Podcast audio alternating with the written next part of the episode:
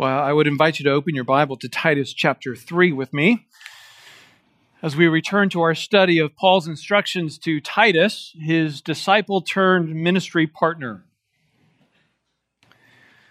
Titus chapter 3. Even though this is a letter originally written as a private letter between Paul and Titus, this was written directly to Titus, not to the churches as many of Paul's other letters were it is beneficial for us because it contains instructions that Paul was telling Titus to convey to the churches in terms of what the churches should be doing in, in terms of leadership, as well as their personal conduct in the culture. And so, what Paul wrote to Titus, the Holy Spirit intended for our benefit. Paul really had three primary tasks for Titus to accomplish before Titus could continue on to his next ministry assignment, which was to join Paul at Nicopolis. First, his task was to install elders in the churches throughout the island, men who exhibited Christian character and who could also teach sound doctrine and protect the church from false teaching and false teachers. That was his first task. Second, he was to help these believers who were saved out of a, an incredibly ungodly culture learn how to live in a godly way now that they had been transformed by the power of the gospel. And they were to, to live in a way that put on display that transforming power of the gospel. And then, third, his task was to help these believers learn how to engage in the culture around them, the very one that they had lived in and were saved out of, in a way that reflects the same kind of love that God has for mankind. Now, the biblical authors didn't write in chapters and verses, but it just so happens that those three tasks correspond to what we have as the three chapters of Titus. And so here we are in Titus chapter 3, and let's read the text, verses 1 through 8. Remind them to be subject to rulers, to authorities, to be obedient, to be ready for every good deed to malign no one, to be peaceable, gentle, showing every consideration for all men. For we also once were foolish ourselves, disobedient, deceived, enslaved to various lusts and pleasures, spending our life in malice and envy, hateful and hating one another. But when the kindness of God, our Savior, and his love for mankind appeared, he saved us, not on the basis of deeds which we have done in righteousness, but according to his mercy, by the washing of regeneration and renewing by the Holy Spirit, whom he poured out upon us richly through Jesus Christ, our Savior, so that, being justified by his grace, we would be made heirs according to the hope of eternal life. This is a trustworthy statement. And concerning these things, I want you to speak confidently, so that those who have believed God will be careful to engage in good deeds. These things are good and profitable for men. Last time we looked at the imperatives that are given there in verses 1 and 2 of how we should relate to the government and all those in authority as well as anyone we encounter in our daily life, especially those who are hard to love. And then in our section for today, verses 3 through 8, Paul explains why we should relate to those who are difficult to love in these ways. And the reason is because God saved us when we were impossible to love. The apostle John summarizes Paul's point well in 1 John 4:11 where he says, "If God so loved us, so we also ought to love one another." The way Paul walks through explaining our salvation in these verses allows us to organize our outline using interrogatives. Interrogatives are the words who, what, where, when, why, and how. And we see all of these being explained here, following Paul's flow of thought. We'll look at salvation under these headings Who or whom did God save? When? When did God save us? What? What did God do? What does it mean that He saved us? Why? Why did God save us? How? How did God save us? And since we've already used why, we'll end with for what purpose or to what end did God save us? We're, we're going to dive right in and start with who. Whom did God save? And the answer is He saved us who were His enemies. If you were to virtually ask any unbeliever whether people are basically good or basically evil, the answer you will almost certainly get is, well, people are basically good. For sure, if you ask them, are you basically good or basically evil? They will say with great confidence, of course, I am basically good. But God tells a different story. Look again at verse 3. For we also once were foolish ourselves, disobedient, deceived, enslaved to various lusts and pleasures, spending our life in malice and envy, hateful, hating one another. This is one of several passages in the Bible that tell us the true character of mankind apart from Christ. Everyone not named Jesus the Messiah or who hasn't been saved by him can be accurately described in this way. Or more to Paul's point, everyone who has been saved by Christ used to be accurately described in this way. For you to believe the gospel, put your faith in Christ, and be saved, the first realization you have to come to is that you are a sinner. You are lost and you're in a desperate condition. If you don't know you're a Savior, you'll never see Christ as the great Savior that He is. And so, all people who have been truly saved by Christ have, to one degree or another, recognized yes, I am a sinner. I have sinned against God. I am worthy of His wrath. And I've placed myself at the mercy of Christ, who alone is our hope for salvation. The difficulty most of us have, though, is that while we readily acknowledge the fact that we are sinners, we struggle to consider the true depth and extent of our sin. We know we need saving, that's for sure. But we're pretty convinced we were easier to save than other people. In fact, no matter what sins you committed, each of us could probably produce a long list of sins that we never committed and that in our mind make us higher and more worthy and easier of salvation than others who themselves are calloused and hardened sinners. As far as we're concerned, you and I are just your average day to day sinner. Not perfect, but not too bad. And because we tend to have this attitude, we love Christ less. Jesus asked Simon the Pharisee this question in Luke 7. A moneylender had two debtors. One owed 500 denarii and the other 50. That's over a year's wage and just over a month's wage. When they were unable to pay, he graciously forgave them both. And so, yeah, so which one of them will love him more? Well, the answer is obvious and the lesson is clear. Those who have a greater sense of what they've been forgiven love Christ more. And those who perceive themselves to have been forgiven less love Christ less. And they love people even less. Do you want to know what a key ingredient to your growth in loving Christ is? How to grow in your love for Christ? The answer is this grow in your recognition of who you were when God saved you.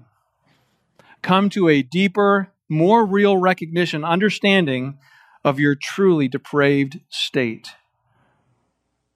Your love for Christ is in direct proportion to your understanding of who you were before Christ. So let's quickly look at this description here, and I would urge you to consider how these realities manifested themselves in your own life before Christ, or if you're here and you're an unbeliever, you have not put your faith in Christ, maybe how these descriptions manifest in your life even today. As you look at the text there, the first description of what we once were like, those who have been saved by Christ, we were once foolish ourselves, he says.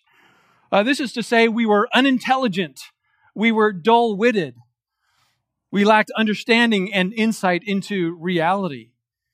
Now, this has nothing to do with academic ability or IQ, but rather the ability to see and think about life from God's perspective. The Spirit says in 1 Corinthians 2:14, "The natural man does not accept the things of the Spirit of God, for they are foolishness to him, and he cannot understand them." The unbeliever lacks the fundament, fundamental capacity and capability of understanding the things of God. And so, because of that, they are foolish. And we were foolish. Apart from the Spirit opening the eyes of the mind and giving life to the heart and bringing, shining the light of the gospel in the heart, we were incapable of comprehending even the basic elements of spiritual truths. So, you and I, who have been saved by Christ, we were foolish, ignorant. We rejected the truth, and in many cases, even mocked the truth. Second, he says we were disobedient. We dis- disobeyed God, certainly by disobeying our parents and any other authority in our life. We went behind their backs, we lied, we stole, we cheated. In a host of ways, we re- rebelled against all the authorities in our lives. And in matters where there was no authority telling us what to do, we sought to live outside the domain of God's authority. We were hostile to Him and we lived in rebellion against Him. We were disobedient. Third, we were deceived, as He says there. We bought into all kinds of lies. We, we bought the, the web of lies that the world was selling us, trying to promote the world system. We, we bought the lies of our own flesh that convinced us that the world should revolve around us. We bought the lies of the devil that lured us into all kinds of sin. We were deceived. Fourth, we were enslaved to various lusts and pleasures.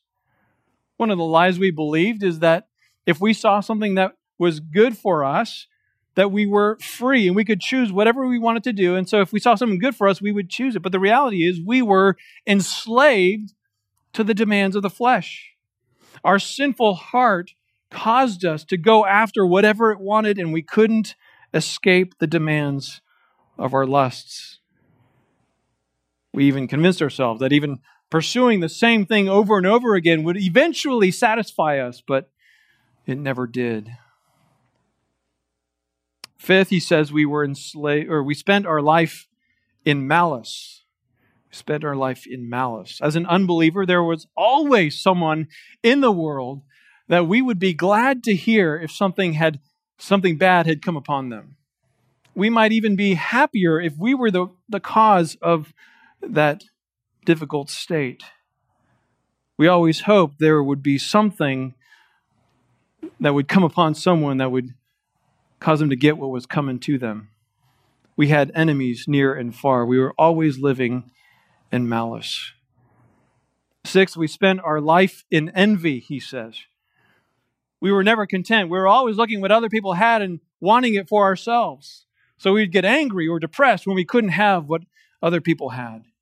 Or we found, found ourselves in financial mess trying to accumulate everything that we wanted and satisfying the lusts of the eyes. And then he says, seventh, that we were hateful. A better translation would be that we were hated by others or that we were despised. And you can understand why. I mean, if you knew someone who was foolish and disobedient and deceived and slave to their lusts and pleasures. The, the whole world revolved around them. They always repaid evil for evil. You probably wouldn't want to spend that much time with that person, would you? We were despised because of all of the ways in which we lived. Eighth and finally, we were hating one another. Hating one another. We regularly found ourselves in conflicts with other people. We looked at others whose hearts were just like us and we hated them. We mistreated people. We slandered them. We repaid evil for evil. We broke off friendships and relationships on a whim. This right here is the biography of every person apart from Christ. The gospel we're going to walk through in the rest of these verses enables us to be honest about our sin and who we were before God saved us. And why wouldn't we be? Why wouldn't we want to uh, to agree with God as if to say, or in contrast, as if to say that God was wrong in how He judged us and He overpaid for our sin debt? Right? Why not rather be as fully honest as we can be, knowing that the more thorough our understanding of our sin is, the greater glory God gets for saving us? If we were to take an honest inventory of our lives, not only would we become convinced about God's conclusions in terms of our outward behavior, but we would also see the inner heart that would be driving that behavior, and we would agree with God that we are greater sinners than we ourselves can fathom. If we knew ourselves the way that God knows us, we would agree with Him that we deserved eternal hell. The gospel is offensive to those who don't believe it because it contradicts everything they think about themselves. And even as believers, some of you might be thinking, I don't know if that was true about me. Well, I'm here to say this is the word of God. This was true about you. The gospel is offensive to believers or to, to people who think they are better than they really are. But to us who truly believe, who want to see ourselves through God's eyes, the gospel is beautiful. Because no matter how sinful we are, the glory of Christ and the grace of Christ has surpassed our sin, as we sang about today. Well, that's the who. Who God saved. He saved us who were his enemies and sinners. Consider the when of salvation. He saved us when Christ appeared. Look at verse 4. And the kindness, but when the kindness of God our Savior and his love for mankind appeared. As I noted last time, perhaps a better way to translate this would be, or at least a more literal way, would be when the kindness and the philanthropy of God appeared. This is now the third time that the Apostle Paul has used the word appeared, epiphano, here in Titus. And every time he uses it, uses it, it's in reference to the coming or the appearing of Christ. Look at, back at chapter 2, verse 11. He says, For the grace of God has appeared bringing salvation to all men. There, Jesus is the manifestation of the grace of God. Look at verse 13 there of chapter 2. Looking for the blessed hope and the appearing of the glory of our great God and Savior, Christ Jesus. There, Jesus is the manifestation of the glory of God. And then look again at verse 4 of chapter 3. But when the kindness of, our, of God our Savior and his love for mankind or the philanthropy of God appeared. Jesus is the manifestation of the kindness and the philanthropy or the love of mankind of God. This is why John says in John 1:18, no one has seen God at any time. The only begotten God who is in the bosom of the Father, he has explained him is also why Jesus says, If you've seen me, you've seen the Father, because when he came, as he lived on this earth, he manifested the grace of God and the glory of God and the kindness of God and the love of God. The appearing of Jesus, as, he, as Paul says here, put on display the kindness of God. In Romans 11 22, Paul contrasts kindness with its opposite. He says, Behold, when the kindness, excuse me, behold then the kindness and severity of God. To those who fell, severity, but to you, kindness. Now, what he's talking about in that context is the Israelites who rejected God experienced the severity of God because of their rebellion and sin against him. They experienced the sharp and the weighty judgment of God as a severe punishment. But to those who have been saved by the grace of Christ, they have experienced the kindness of God, the, the gentleness of Christ, the goodness of God. The appearing of Jesus also put on display the, the love that God has for mankind. Again, it's the Greek word philanthropia. That the eternal Son of God became the Son of Man and walked upon this earth is is one of the manifestations of the love of God because he could have rightly and justly destroyed this earth. That's what we deserved. But instead, he came to this earth to save the lost. Jesus demonstrated the love of God even toward unbelievers. Do you remember when he spoke to the rich young ruler? And the rich young ruler loved his possessions more than he loved God. And Jesus knew that this man was just about to walk away from him. He was just about to demonstrate his rejection of God. And the text says, looking at him, Jesus felt a love for him. Consider this it is the love of God that allowed this rich young ruler to walk away rather than be judged in that very moment. He looked the love of God in the face, he looked at the Savior in the eyes. He says, I'd rather have my bank account. He was worthy to be judged in that very moment. And yet it was the love of God that allowed him to walk away and perhaps have another opportunity to repent. Of course, the greatest love, the greatest demonstration of the love of God is demonstrated at the cross, right? 1 John 4 9. By this, the love of God was manifested to us, that God sent his only begotten Son into the world that we might live through him. And this is love, not that we loved God, but that he loved us and sent his Son to be the propitiation for our sins. As he hung on the cross, Jesus satisfied the wrath of God. That's what propitiation means. He satisfied the wrath of God such that the requirement of the law that death is required for sin was satisfied. And there's nothing left for us but the grace of God. God loved mankind, and Jesus manifested that love. That's when God saved us, when Jesus came to this earth and manifested who God is in kindness and love. Next, consider the what of salvation. The what. Look at verse 5. First three words He saved us. He saved us. He rescued us. He delivered us. He, he kept us from harm.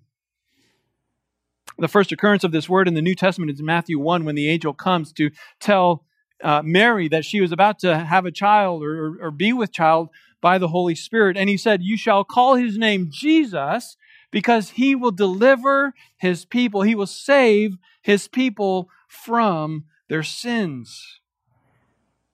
Jesus said in Luke 19, verse 8, For the Son of Man has come to seek and to save that which was lost. You see, it's our sin that kept us far from God and thus deserving of the wrath of God. Paul said in Romans 2 5, but because of your stubbornness and unrepentant heart, you are storing up wrath for yourself on the day of wrath and revelation of the righteous judgment of God. Those who have not been saved by God are compounding their sin and the wrath that they deserve more and more until the day that the judgment of God is revealed. The scripture gives us a variety of vivid descriptions of what that wrath will look like that's coming us. And it doesn't do it to frighten us, but to warn us. L- listen to this description from the prophet Zephaniah. Near is the great day of the Lord, near and coming very quickly. Listen, the day of the Lord.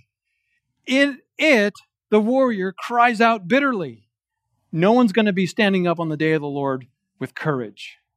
The greatest warrior will weep on that day.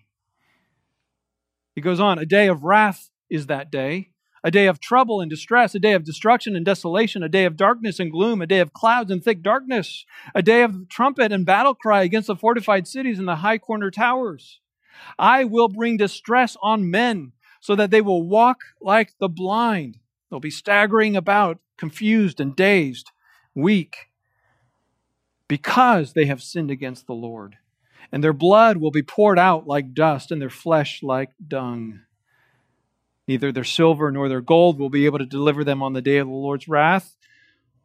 All the earth will be devoured in the fire of his jealousy, for he will make a complete end, indeed, a terrifying one, of all the inhabitants of the earth.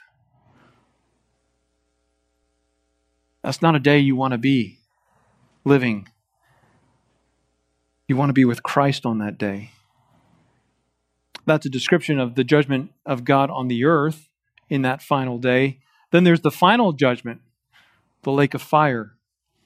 Revelation 20:11 says, "Then I saw a great white throne and him who sat upon it, from whose presence the earth and heaven fled away, and no place was found for them. And I saw the dead, the great and the small, standing before the throne, and the books were open. And another book was opened, which is the book of life. And the dead were judged from the things which were written in the books according to their deeds. And the sea gave up the dead which were in it, and the de- and death and Hades gave up the dead which were in them, and they were judged, and every one of them according to their deeds. Then death and Hades were thrown into the lake of fire. This is the second death, the lake of fire. And if anyone's name was not written in the book of life, he was thrown into the lake of fire. The lake of fire is where is the place where Jesus described that the worm does not die and the fire is not quenched. In other words, like the burning bush that wasn't consumed, those who have not been saved will live forever in the lake of fire and not be destroyed. And one reason the punishment never ends is because those who are, have not been saved will continue to, to sin perpetually in hell when Jesus says, as he often does, that there will be weeping and gnashing of teeth, what he's saying is that in hell, everyone will at once forever be weeping over their torment and gnashing their teeth in anger at God.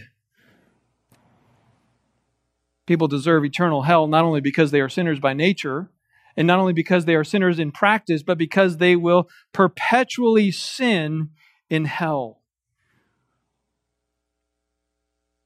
Friends, hell, the lake of fire, is what you and I deserve. It's what we deserve. Remember, we were foolish. We were disobedient. We were deceived. We were enslaved to various lusts and pleasures. We were spending our life in malice and envy. We were despised and hating one another. And so we deserved hell because of our sin against God. If God counted our sin against us after we died in this body, we would receive a resurrected body fit for eternal torment. But for all those who look to the cross and repent of their sin and believe on the Lord Jesus Christ, their reservation in hell is canceled. Scripture says that Jesus rescues us from the wrath of God. We shall be saved from the wrath of God through him. So instead of receiving a body fit for hell, we will be fit with a new body fit for heaven and eternal life. Instead of living in eternal anger, we will live in eternal love and joy. Instead of weeping forever, we will rejoice forever. Instead of living in pitch black darkness forever, we will live in the light of the glory of God for all eternity. Friends, God saved us. He saved us. He rescued us from his wrath. He delivered us from death and gave us life.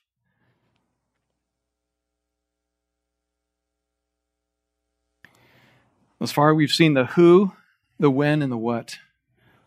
Next, consider the why of salvation. Why did God do that when we don't deserve it? Well, the why, He saved us because of His mercy. Look at verse 5 again. He saved us not on the basis of deeds which we have done in righteousness, but according to His mercy. According to His mercy. Paul explains the basis of our salvation in negative and positive terms. Negatively, we are not saved on the basis of righteous deeds. Having broken the law of God, we stand guilty before the just judge, and that status of guilt cannot be undone by any amount of righteousness. In fact, any attempt to justify yourself, even though you've already committed a violation of God's law, only adds to our guilt because it rejects the Word of God, which says that we can't do that. So, doing good deeds to make yourself right with God is actually an act of rebellion against God. The scripture says that even our righteousness is like filthy garments. It's like bringing a tribute to a king to try and earn their pleasure, but that tribute that you bring is a soiled garment of biological waste. The attempt to distract from and evade from our sin only adds to our condemnation. It's repulsive to God. And Scripture repeatedly says that salvation is not of works. It says, By the works of the law, no man shall be justified before God, because all stand as guilty. The murderer can't stand before the judge and get off because he happened to love his wife and his kids. The, the thief can't appeal to his good grades in school. The abuser cannot call attention to his success at work. There's nothing that we can do that can distract God from our sin. So God didn't save us because of anything we've done. Instead, He saved us, it says, according to His mercy. Mercy is not, is not giving what is deserved, not giving what is deserved. It is God looking at the desperate plight of sinful man, and instead of relentlessly pressing down his wrath, he relents and removes it.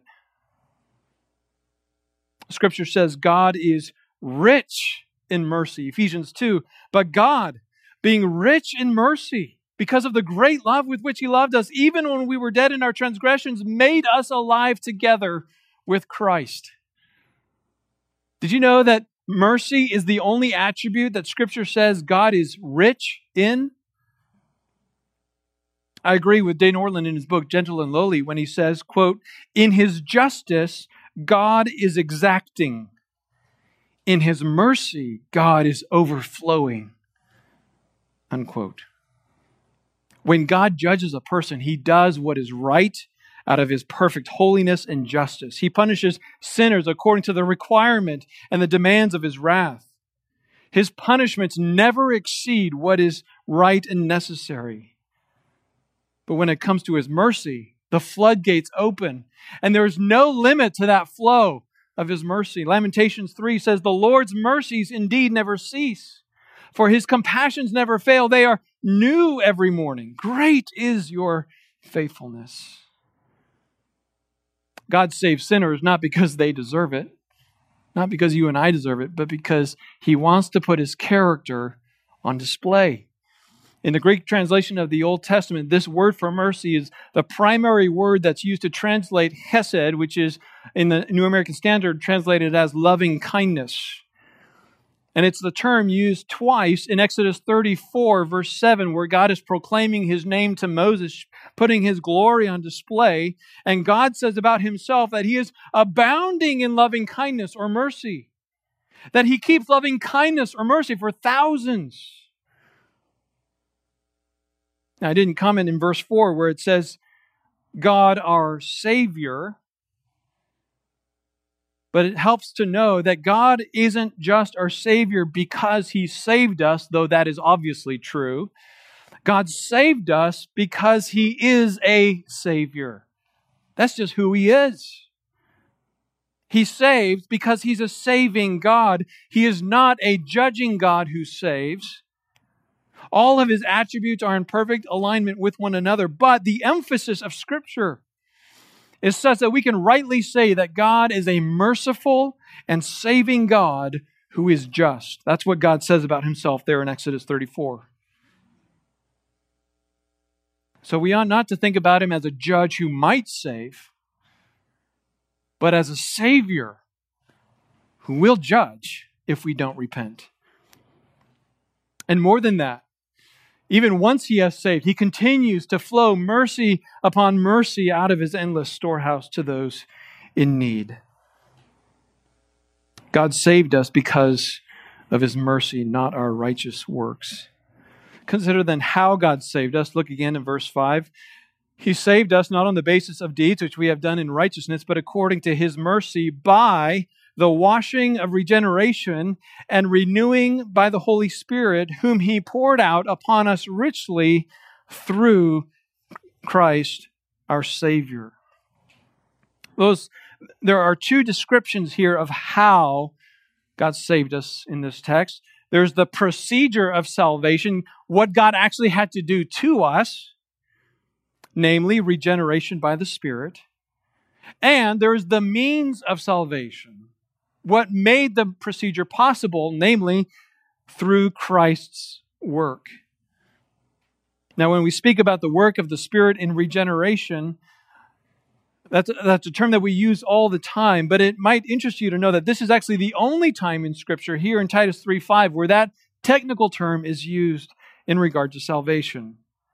The Greek word is a compound word that really means uh, to, to be born again or rebirth. And when you hear that language, then there's all sorts of passages that speak of the same concept. We read it earlier in 1 Peter chapter 1. But keep your finger here and turn over to John chapter 3. John chapter 3, perhaps a familiar passage for most of us, where Jesus uses this language of the new birth as he speaks to the Pharisee Nicodemus. In John chapter 3, Nicodemus, who was a Pharisee but didn't seem to be going along with all of the, the hatred and the jealousy of the rest of the Pharisees, this was a man who had questions and so he wanted to talk to Jesus, but he didn't want anybody else to know that he wanted to talk to Jesus. So he came to Jesus at night when he wouldn't be observed. And Jesus says this to him starting in verse 3. Truly, truly, I say to you, unless one is born again, he cannot see the kingdom of God. Nicodemus said to him, How can a man be born when he is old? He cannot enter a second time into his mother's womb and be born, can he? His mother's womb and be born, can he? Verse 5 Jesus answered, Truly, truly, I say to you, unless one is born of water and the Spirit, he cannot enter the kingdom of God. That which is born of the flesh is flesh. That which is born of the Spirit is spirit. Do not be amazed that I said to you, You must be born again. The wind blows where it wishes, and you hear the sound of it, but do not know where it comes and where it is going. So is everyone who is born of the Spirit. You see, what Jesus teaches here is that if anyone wants to see or enter the kingdom of God, there has to be a fundamental change that needs to take place in the heart. And that change is not just an alteration or a modification, it is a transplantation. We don't need spiritual heart surgery. We need a heart transplant. Now, this should not be a surprise to Nicodemus, nor should it be a surprise to anyone else who knows the Old Testament, because this is precisely what God promised to do in the new covenant. What Paul describes in, as uh, washing of regeneration and renewing by the Holy Spirit, God promised all the way back in Ezekiel chapter 36. You don't need to turn there, but here's what God promises in the new covenant. He says, I will sprinkle clean water on you, and you will be clean. I will cleanse you from all your filthiness and from all your idols. Moreover, I will give you a new heart and put a, spirit, a new spirit within you. I will remove the heart of stone from your flesh and give you a heart of flesh.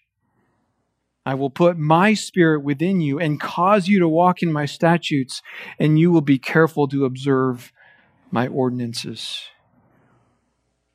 When God saves a person, it is as though He opens up their spiritual body cavity, takes out some things, their, their heart and their spirit, which are dead, and puts in new things, a new heart and a new spirit, which are alive, such that it's not just merely fixing something that's broken, but it's a whole new person. That's why Paul says in 2 Corinthians 5:17, therefore if anyone is in Christ, he is a new creature. The old things have passed away. Behold, new things have come. And with that new heart, with that new spirit, comes new desires and new loves and new abilities and new awareness. We are now seeing where before we were blind. We're now hearing where before we were deaf. We now have the capacity to respond to, to God's word, to believe it, to understand it, to know it. Now, we might still struggle with some of our old sins, but we're not bound to them the way that we used to be. We no longer love them. We now delight to do what is right. We now love God and His Word, and we love His standard of righteousness. When it comes to the things of God, we see beauty where before we saw ugliness. When it comes to sin, we now see ugliness where before we saw beauty. Salvation includes forgiveness of sin and reconciliation with God, but in order for those things to be possible, even before that, salvation is fundamentally regeneration, a remaking of a person's spiritual soul that the Holy Spirit does in the life of every person he saves. Without that work of regeneration, we would still love our sin. We, will st- we would still be enslaved to our lusts and pleasures. We would still continue to hate God and all that, that God says. And so we need that work to be done, and that is what God does when He saves us. Now, coming back to Titus 3, the second way that Paul describes the work of salvation is the means by which regeneration becomes possible. And that is, as you can see at the end of verse 6, through Jesus Christ, our Savior. The work of Jesus Christ, his perfect sinless life, and his substitutionary death on the cross is what makes salvation possible. Because Jesus lived a righteous life, his righteousness can now be imputed to me, and we can be, de- be declared righteous. God treats those whom he saves as if they had lived Christ's life. It's not, justification is not just as if I'd never sinned, but rather just as if I'd lived Christ's life. Because Jesus died a substitutionary death, our sin is paid for. The wrath of God is removed from us, and God washes us clean. Jesus Christ is our Savior because he drank the full cup of God's wrath that was due to us. As an infinite person, he endured the infinite wrath of God and satisfied the righteous requirement of the law. Through his death, we are saved. That's how God saved us. He regenerated us and he justified us by the work of Christ. So the interrogatives of salvation taught in this passage are who? God saved us who were sinners. When? When Christ appeared, putting God on display. What? He rescued us from the wrath of God. Why? Not because of our righteous works, but because of his mercy. And how? By the regenerating work of the Spirit and the substitutionary death and righteous life of Christ. Finally, consider to what end to what end? This is the ultimate why. Uh, for what purpose did God save us? And the answer is He saved us to be His and to imitate Him. Look at verses 7 and 8. So that being justified by His grace, we would be made heirs according to the hope of eternal life. This is a trustworthy statement. And concerning these things, I want you to speak confidently so that those who have believed God will be careful to engage in good deeds. These things are good and profitable for men.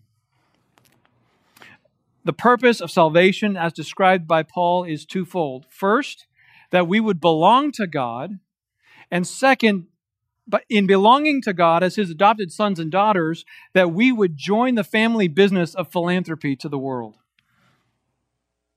Now, speaking of the purpose of salvation here, Paul is not being exhaustive. He said in Ephesians chapter 1 uh, that the ultimate end of God's work of salvation is that God would be glorified through the demonstration of his grace. In Romans, at the end of his 11 chapter gospel presentation, he ends with these words For from him and through him and to him are all things. To him be the glory forever. Amen. Salvation has the ultimate purpose of putting God on display so that every knee will bow and every tongue will confess that Jesus Christ is Lord. Or as it says in Ephesians 3, to him be the glory in the church and in Christ Jesus to all generations forever and ever. Amen. So God's glory is the ultimate purpose of salvation, but Paul's particular focus here in Titus 3 is the purpose of salvation in terms of the impact on the believer's life today and forever. Now, we saw these two purposes when we looked at chapter 2, verse 14, where it says that the Christian purpose is to be a people for God's own possession who are zealous for good deeds. And then in chapter 3, verses 1 and 2, and here in verses 7 and 8, Paul gives detail as to what those good deeds look like. But notice the language here in verse 7 how he says that we would be made heirs according to the hope of eternal life. That's the purpose that you were saved, to be made an heir according to the hope of eternal life. Becoming an heir of Eternal life is the same concept as what he said in chapter 2, verse 14, that we would be a people for his own possession. It is to be brought into the family of God, to be made a heir with Christ, a joint heir with Christ, who is the Son of God, not in the sense that we become equal partners in the Trinity, but in the sense that all of the benefits that come to sons and daughters of God also apply to us. Listen how Peter describes this. We read this earlier in 1 Peter 1. Blessed be the God and Father of our Lord Jesus Christ, who according to his great mercy has caused us to be born again to a living hope through the resurrection of Jesus Christ from the dead to obtain an inheritance which is imperishable and undefiled and will not fade away, reserved in heaven for you. Becoming an heir according to the hope of eternal life means that your eternity is secure and it is glorious. When it comes to our lives in this world, it's amazing how being secure or feeling secure and feeling insecure about one's future dramatically changes one's experience in life. The person who feels secure experiences peace and joy and contentment. They're free to make choices and take risks. They sleep well. Their mind is not occupied with things of the future that are outside their control. On the other hand, someone who feels insecure doesn't sleep well. They're constantly thinking about how they can take control or retake control of their life and future. They're always on edge. They can't afford to take risks, and every decision has to be agonized over in every situation is viewed through a dark cloud of uncertainty. It's a miserable life. The greatest insecurity mankind has is the fear of death and what happens after you die. Hebrews 2 says that humanity is enslaved to the fear of death. And that fear and uncertainty wreaks havoc on lives today. And we've seen that over the last couple years so vividly in our world along with the insecurity of our health in a prosperous nation like ours, there's also the insecurity of our economic future. Have I saved enough for retirement? Will I be able to provide for my family? Uh, will my business survive? Will my company lay me off? There are so many ways we can wrestle with insecurity, but beloved, we need to know that through Christ, our eternity is secure. We have become heirs of God according to the hope of eternal life. And so, no matter what happens in life, no matter what suffering I experience or what challenges I face, or how long or how short I live, what awaits me is a glorious eternity. No matter how difficult life gets, we can't even begin to compare the weight of our suffering to the weight of eternity with God forever. The differential is like taking a grain of sand on a balancing scale and putting the grain on one side, and then putting a, a boulder on the other side. I mean, no one in their right mind would try and figure out, I don't know, is it worth it to persevere for Christ? No, what we ought to do is sit back and set our minds on things above where Christ is. We should ponder the glories of heaven, even what might it be like to walk on streets of gold? What would it be like to live without the, the sin in my soul, without conflict with those around me? Most of all, what would it be like to have face to face fellowship with God? That's how you deal with the insecurities you feel today. You embrace the security you have forever. God saved you to secure your eternity. Second purpose He saved you for is so that you would, in, in having your eternal inheritance secured, the people of God are then freed up to be His philanthropic representatives in the world, if we can put it that way. This is to say that in the same way that out of his goodness God shines the sun and sends the rain on the just and the unjust, the righteous and the unrighteous, his people and his enemies, we are to be reflectors of his goodness to all those around us. We see this in verse 8. You can see it there. This is a trustworthy statement. And concerning these things, I want you to speak confidently so that those who have believed God will be careful to engage in good deeds. These things are good and profitable for men. Again, we saw that in chapter 2, verse 14, where he says that we are to be zealous for good deeds.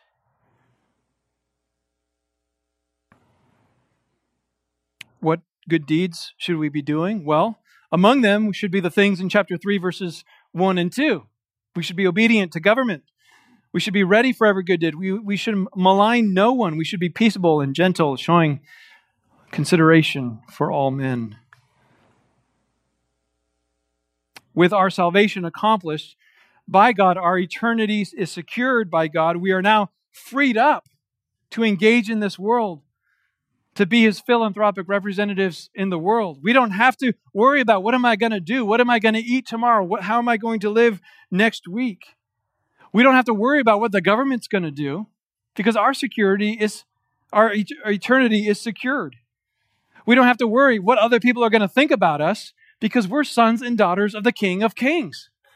We don't have to worry about the suffering we're going to experience in this world because we will live forever free of suffering. We can humble and die to ourselves and we can forgive because we have been forgiven of an infinite debt that we owed to God. But I would encourage you to consider Paul's logic here in verses 1 through 8. Again, he begins verses 1 and 2 with a list of imperatives that we walked through last time. As those who are God's possession, this is how we should live in the world and relate with others. But then in verse 3 starts with the word for or because. And so everything we've studied from verses 3 to 7 is the answer to why should we live this way. And so we can generally say we should live that way because God saved us. But think even more specifically about this. The Holy Spirit doesn't just say, God saved you, so live this way. Rather, the Holy Spirit reminds us of who we were when God saved us. Again, it is when we were foolish, when we were disobedient, when we were deceived, when we were enslaved to various lusts and pleasures, spending our life in malice and envy, despised and hating one another. It was then that God extended his mercy toward us. It was then that God loved us and rescued us from his wrath.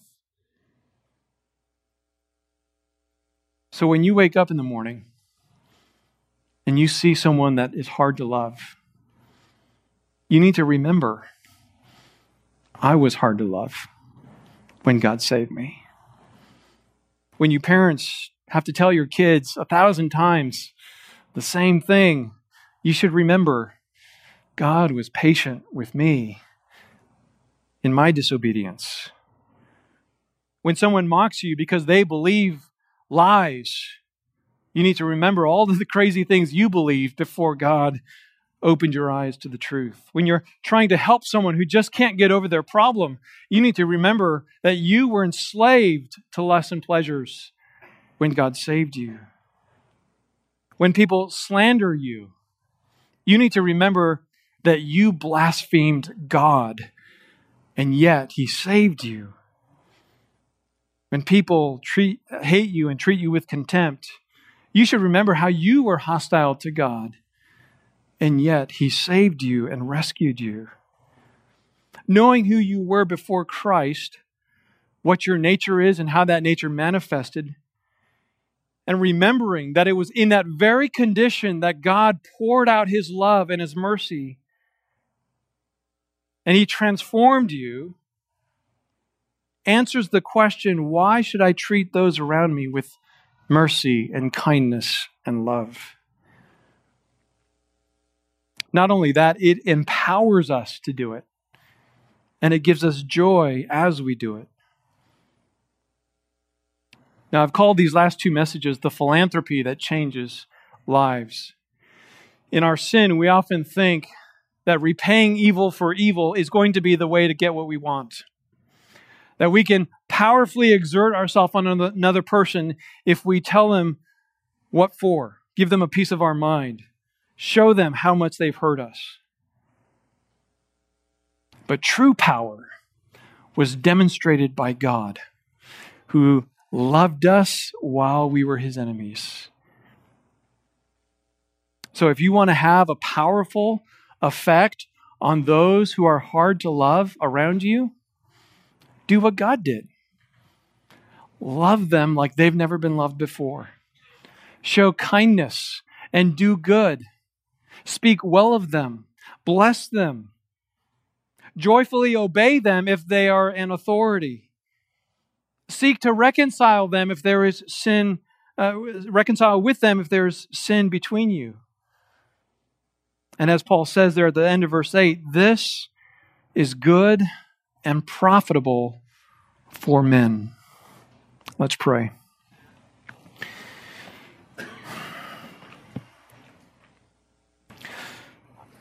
Father, along with the Apostle Paul, I pray that you would grant us, according to your, the riches of your glory, that we would be strengthened with power through your Spirit in the inner man so that Christ may dwell in our hearts through faith, and that we, being rooted and grounded in love, may be able to comprehend with all the saints what is the breadth and length and height and depth, and to know the love of Christ which surpasses knowledge, that we may be filled to all the fullness of God.